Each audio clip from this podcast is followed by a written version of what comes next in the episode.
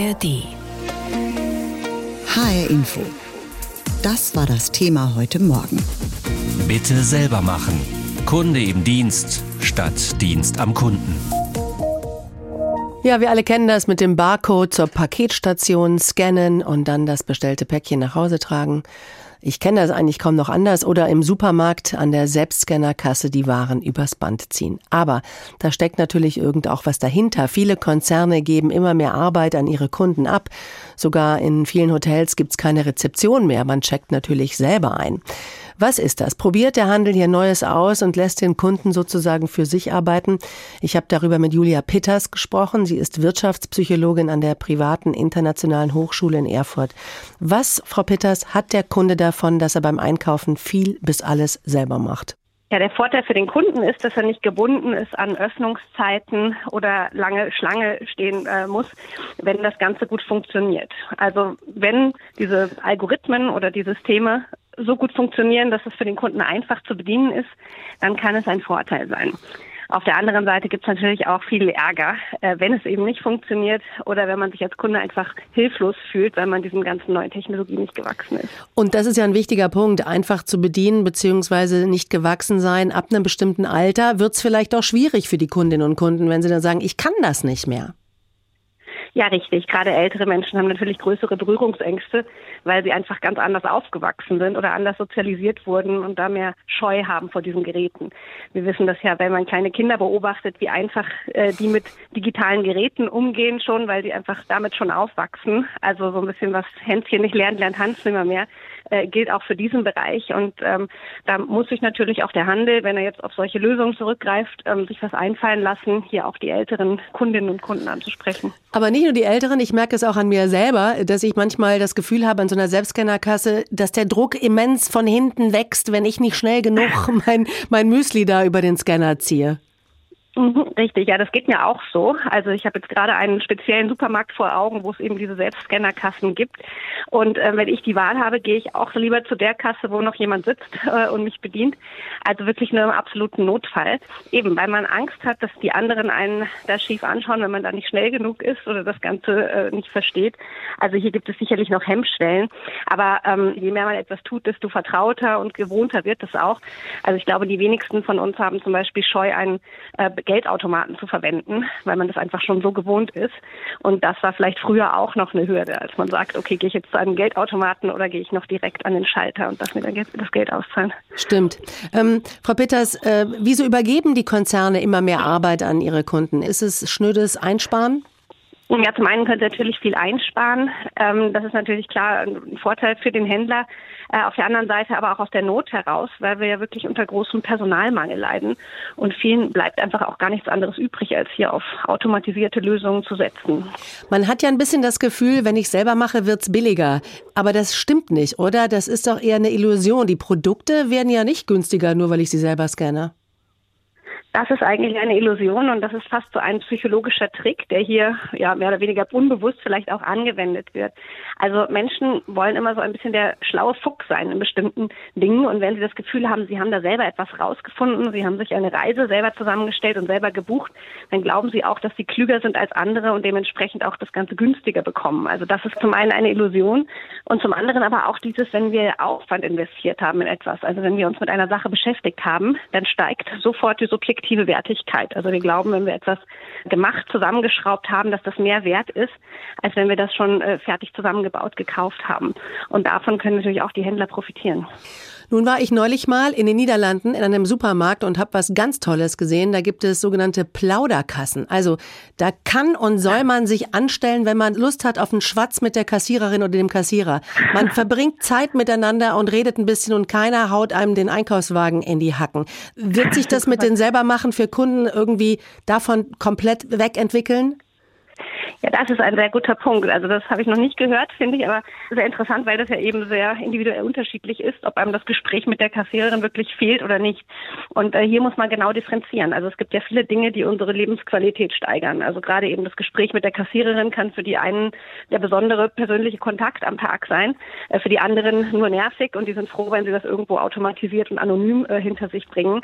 Also ich glaube, hier muss man genau differenzieren, sich auch seine Kunden anschauen und überlegen, äh, an welcher Stelle möchten sie gerne dieses persönliche Gespräch. Zum Beispiel auch, wenn ich in ein teures Restaurant gehe, dann möchte ich auch einen persönlichen Service haben und nicht von einem Roboter bedient werden. Wenn ich aber jetzt in ein Fastfood-Lokal gehe, dann bin ich da vielleicht offener und denke mir, na gut, wenn der Roboter mir das Essen bringt, äh, ist das in Ordnung. Also ich glaube, hier muss man auch viel Marktforschung betreiben, um die Kunden hier nicht zu vergraulen, sondern genauso zu behandeln, wie sie es gerne hätten.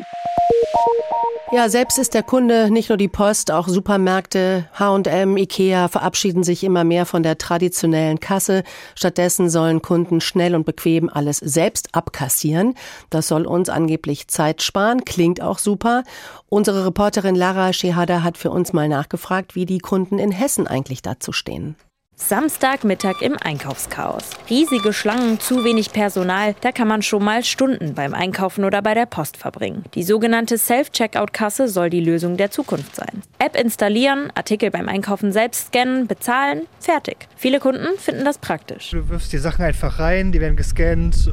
Falls da ein Fehler ist, kannst du es einfach selber schnell ändern, gehst raus und fertig. Ich mache es zwar selten, aber es hat natürlich auch Vorteile. Also klar, bei großen Menschenmengen ist es schön, dass es solche Kassen auch gibt. Bisher hat das gut geklappt und da es da meistens nicht so voll ist, ist man eben auch schnell durch. Gerade der Einzelhandel wirbt damit, dass autonome Kassen kostbare Zeit sparen. Und es wird wohl kaum jemanden stören, wenn der Einkauf schneller geht. Aber Gewerkschaften wie Verdi haben an diesem Argument ihre Zweifel. Die hessische Sprecherin der Gewerkschaft Ute Fritzel. Wir können ja bei den laufenden Tarifverhandlungen im Handel ganz gut sehen, dass diese Arbeitgeber nichts tun, außer Geld sparen an ihren Beschäftigten. Beim Kleidungsgeschäft Pull Bear zum Beispiel entfernen Kunden sogar die Magnetetiketten an ihrem Einkauf selbst. Gleichzeitig verraten sie an der automatischen Kasse schnell und einfach, was sie gerne kaufen. Ein großer Vorteil für Händler. Meine Community muss ich natürlich kennen und da kann ich genau zielgerichtet steuern, wie spiele ich das aus, welche Kundengruppe erhält welches Angebot. So Sven Rode vom Hessischen Handelsverband. Je weniger Kundenkontakt, desto lukrativer für den Einzelhandel. Gewerkschaftssprecherin Ute Fritzel sieht darin ein fundamentales Problem. Das ist dann schon so ein Stadium, wo kein Mensch mehr beteiligt ist. Das, das kann unser Streben nicht sein. Ja zu Digitalisierung, aber nicht um jeden Preis. Das sagen auch die hessischen Kunden im Einzelhandel. Das ist sicher praktisch, aber ich denke, es werden dadurch auch Arbeitsplätze wegfallen. Und ich finde das nett, wenn ich bei mir um die Ecke ins Edeka gehe. Man kennt sich, man unterhält sich einfach. Man kriegt ein freundliches Hallo und hat doch noch ein bisschen menschliche Interaktion und das ist ja ganz schön. Es geht halt verloren durch die Automaten. Ich gehe persönlich gerne wirklich zu echten Menschen, die ich auch anlächeln kann, die mich anlächeln. Da macht der Einkauf auch Spaß. Trotz gemischter Stimmung bei den Kunden. Die Entwicklung im Einzelhandel ist nicht aufzuhalten. Denn für Handelsverbände hat die Digitalisierung oberste Priorität. HR Info, das Thema. Diesen Podcast finden Sie auch in der ARD Audiothek. Vielleicht haben Sie das auch schon gemacht. Im Urlaubshotel gab es keine Rezeption mehr. Stattdessen hat man vorab einen Code per Mail zugeschickt bekommen, um dann online einzuschecken und dann im Hotel in einer Schlüsselbox eine Keycard zu finden, um sich ins Zimmer zu lassen. In Frankreich gibt sowas schon ganz lange.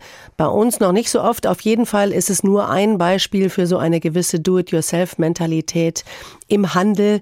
Der Kunde muss immer mehr selber machen. Frank Horst ist Handelsexperte am Kölner Forschungsinstitut EHI und ich wollte von ihm wissen, was haben die Konzerne davon, wenn sie uns Kunden mehr und mehr einspannen? Ja, in erster Linie geht es einmal um den flexiblen Personaleinsatz und dann vor allem auch um eine Entlastung des Personals, gerade zu Spitzenzeiten, gerade des Kassenpersonals.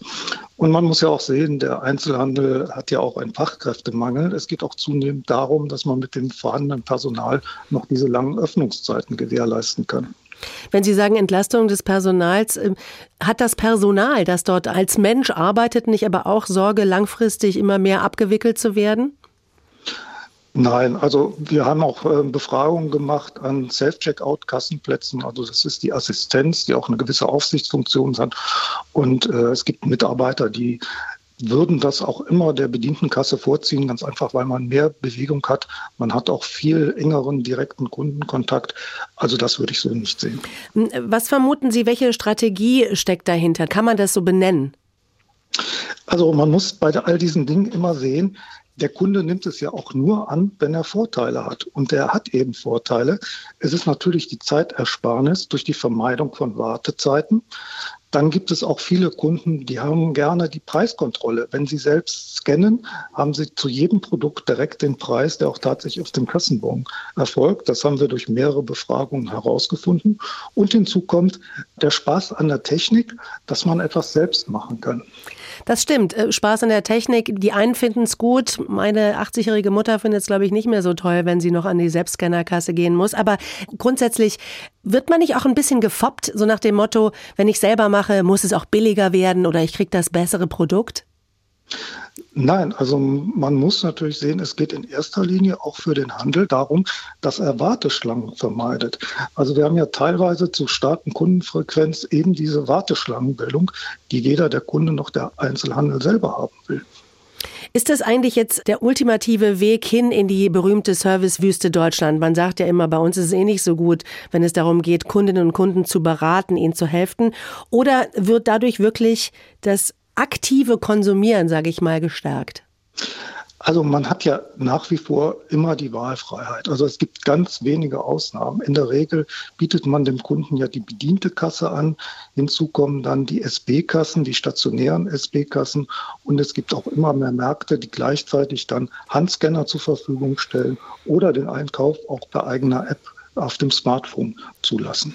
Ich könnte mir vorstellen, dass äh, manche Menschen aus anderen Ländern, zum Beispiel aus Japan, milde lächeln, wenn sie unsere Do-it-yourself-Kassen zum Beispiel sehen, weil man das dort schon viel länger hat. Ist es also so ein Gewöhnungsprozess, der in Deutschland gerade erst so an Fahrt aufnimmt?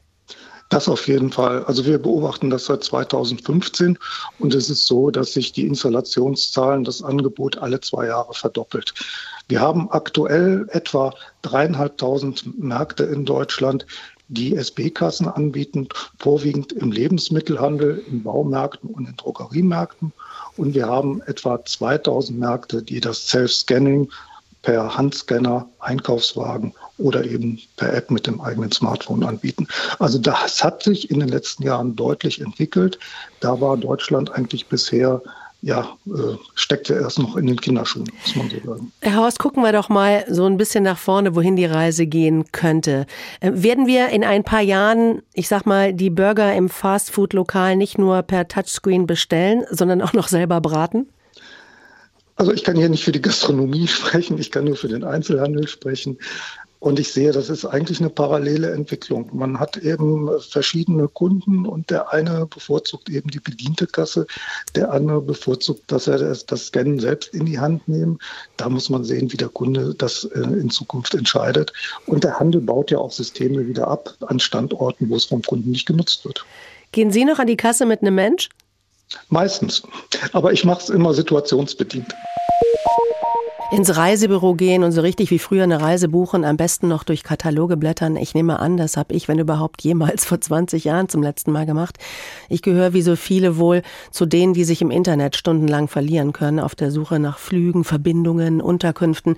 Und damit wären wir wieder bei der Do-it-yourself-Mentalität, um die es ja heute bei uns geht. Aber gerade wenn es ums Verreisen geht, nervt das viele Menschen inzwischen. Sie gehen lieber wieder ins Reisebüro. Und das gilt übrigens für jung und alt, das Zauberwort persönlich persönliche Beratung. Gabi Beck hat sich mal umgehört und zugeschaut. Also jetzt haben wir die Flüge. Ähm Claudia Schnell ist konzentriert im Gespräch mit einer Kundin. Wir nennen sie Brigitte M. Sie möchte ihren Namen nicht preisgeben. Heute hat sie einen Termin. Es soll diesmal eine Fernreise sein. Ich würde gerne Reise buchen nach Namibia und ähm, mit einer Verlängerung. Das ist eine sehr komplexe Angelegenheit und deswegen bin ich hier. Also das heißt, wir fliegen über Frankfurt, ähm, Addis Abeba und dann Windhoek und ähm, hast nur zwei Stunden Aufenthalt, also eigentlich nur umsteigen und weiterfliegen. Insofern äh, und preislich super. Gemütlich ist es in dem kleinen Reisebüro von Claudia Schnell im Ortskern von Wiesbaden-Dotzheim. Bei einer Tasse Kaffee lässt sich Brigitte M. beraten. Ganz neue Ideen eröffnet ihr die Reisekauffrau. Zum Beispiel bei der Frage, welche Fluggesellschaft sie wählen könnte. Da war ich sehr erstaunt, dass eine genannt wurde, von der ich das zum Beispiel überhaupt nicht gedacht hätte, wo ich äh, im Internet definitiv definitiv abgelehnt hätte, diese Airline zu buchen. Und jetzt wurde ich überzeugt vom Gegenteil. Ein weiterer Vorteil im Reisebüro für Sie, hier kann sie für zwei Wochen Flüge reservieren, wenn sie noch einmal überlegen möchte. Im Internet wäre das nicht möglich. Claudia Schnell stellt fest, dass viele Kunden schon zu Hause grob im Netz schauen, aber dann hilflos sind, wenn sie die endlosen Informationen im Internet durchstöbern. Und gerade bei Fernreisen, Busfahrten oder Kreuzfahrten lassen sie sich gerne helfen, sagt sie. Unser Job hat sich insofern von der Reiseberatung ein bisschen geändert auf Serviceleistung, was alles da drumherum ist. Vom Einbuchen bis zum Online-Check-In, bis zum Ticketdrucken, das machen wir halt auch alles mit. Für Kundin Brigitte M. eine angenehme Sache. Das ist schon sehr häufig, dass ich hier war. Wir kennen uns schon seit 25 Jahren und ja, es ist immer so, dass ich hierher komme, wenn die Reisen komplex sind, wenn ich eine gute Beratung brauche, vor allen Dingen auch und Insider wissen, was man überhaupt nicht aus dem Internet rauskriegt. Lodge, die ganz nah an den, an den Wasserfällen liegt, was wirklich toll ist. Ja. Also kannst wirklich hier am Pool liegen und auf die Victoria Falls gucken. Ja. Das ist schon ein ganz spektakulärer Ausblick. Jetzt geht es im Gespräch noch um das Hotel und um die obligatorische Safari. Es wird ein Traumurlaub. Sie freut sich schon sehr. Ja, natürlich erwarte ich mir von Namibia auch eine tolle Tiersafari und äh, Ausfahrten im offenen Wagen und so. Das ist natürlich das, was den Reiz ausmacht, glaube ich. Diesen Podcast finden Sie auch in der ARD Audiothek.